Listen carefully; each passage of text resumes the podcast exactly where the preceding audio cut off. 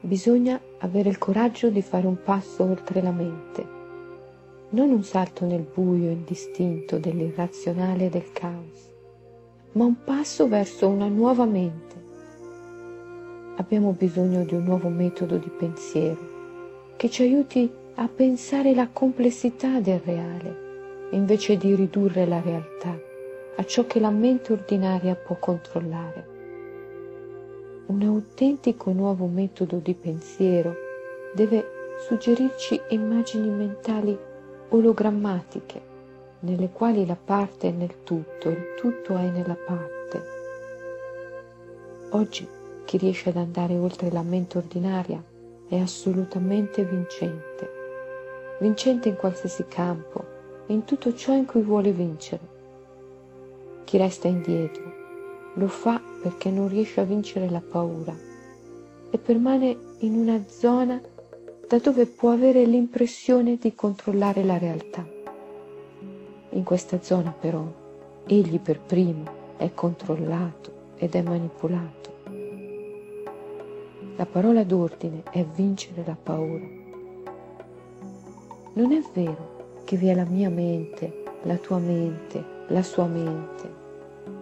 Il logos, il pensiero razionale e oggettivo, è uno solo, presente in maniera più o meno forte in ciascuno.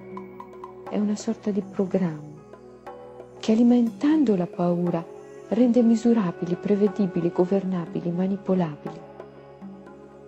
Andare oltre la mente comune è un atto di autentica, profonda, impeccabile ribellione non significa sprofondare nel caos dell'irrazionale o abbracciare unicamente un pensiero mitico basato sulle immagini, ma bensì procedere verso una ragione più pura, illuminata e creativa, un pensiero capace di assumere in sé non solo la conoscenza, ma anche l'amore. Una certa parte di mondo sta andando in questa direzione. Alcuni vanno più velocemente di altri e divengono leader creativi e ispirati, guerrieri di luce. La ribellione è una forma dell'amore. La ribellione non è rivoluzione. Le rivoluzioni cambiano i capi, rovesciandone uno per metterne un altro al suo posto. La ribellione è un evento spirituale, un fatto dell'anima è una forza selvaggia, naturale, non organizzabile dalle istituzioni, non manipolabile. La ribellione cambia profondamente le tue condizioni di vita e cambia il tuo mondo. Allora forza, prendi un respiro più profondo, così profondo come non l'hai mai preso, e vai oltre la controllabilità, la prevedibilità, la misurabilità. Nel libro Lo Zen, l'arte della ribellione, ho messo 30 anni di esperienza nel campo dell'induzione evocativa, della suggestione immaginativa, della trance e degli stati non ordinari di coscienza, affinché la sua lettura possa essere uno strumento potente di deprogrammazione e di risveglio. La fantastica storia di Ariana ti sposterà di un bel po' da dove ti trovi. Questo libro è al servizio di coloro che vogliono evolvere. Ciò che ti chiede è solo di affidarti alla narrazione, lasciarti andare, lasciarti prendere e divertirti. Tutto il resto si fa da sé. La battaglia qui descritta è la tua battaglia. La lettura saprà accendere in te il fuoco propulsivo del cambiamento, distogliendoti da una comfort zone che diversamente non saresti disposto a lasciare. La metafora narrativa dunque non sarà che il mezzo dell'avventura della tua coscienza, la quale esplorerà territori al di fuori della mappa del reale conosciuta i territori degli outsider, dei maghi e dei poeti. Lasciati trasportare. avrai certo modo di ritrovare la mente analitica alla fine del libro. Essa non se ne sarà mai andata da te in via definitiva.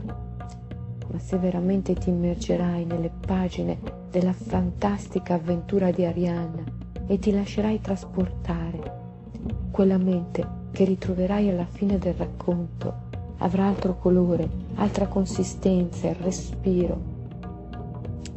Allora scoprirai che le leggi del mondo, proprio come la principessa prigioniera nella torre, non attendono altro che una tua adesione incondizionata all'avventura per liberarsi da se stesse.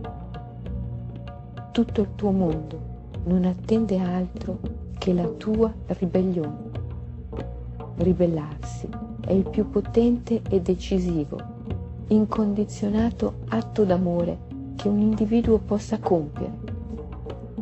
La ribellione è un atto d'amore che necessita di essere iniziato adesso, non domani, non tra un'ora, adesso.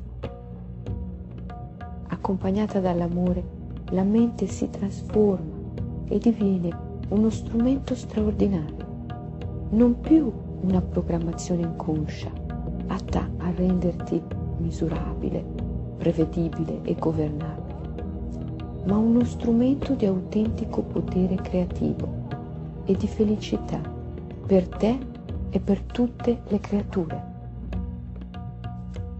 La conoscenza, unita all'amore, è l'arma invincibile del ribelle. Un ribelle è un uomo felice. Eppure egli non è ribelle perché vuole la felicità la felicità è qualcosa che il ribelle trova per strada, quasi ci inciampa mentre guarda altrove. Un ribelle è ribelle perché ama i lupi e le formiche, le api e il vento. Un ribelle è ribelle perché appartiene alla terra, perché cammina nel deserto o in alta montagna, o nuota a largo nel mare un ribelle è ribelle perché è un essere vivo, non uno zombie che replica idee altrui, è pieno di arroganza e prepotenza, vuole dominare il mondo con quelle quattro nozioni che pretende di aver imparato all'università.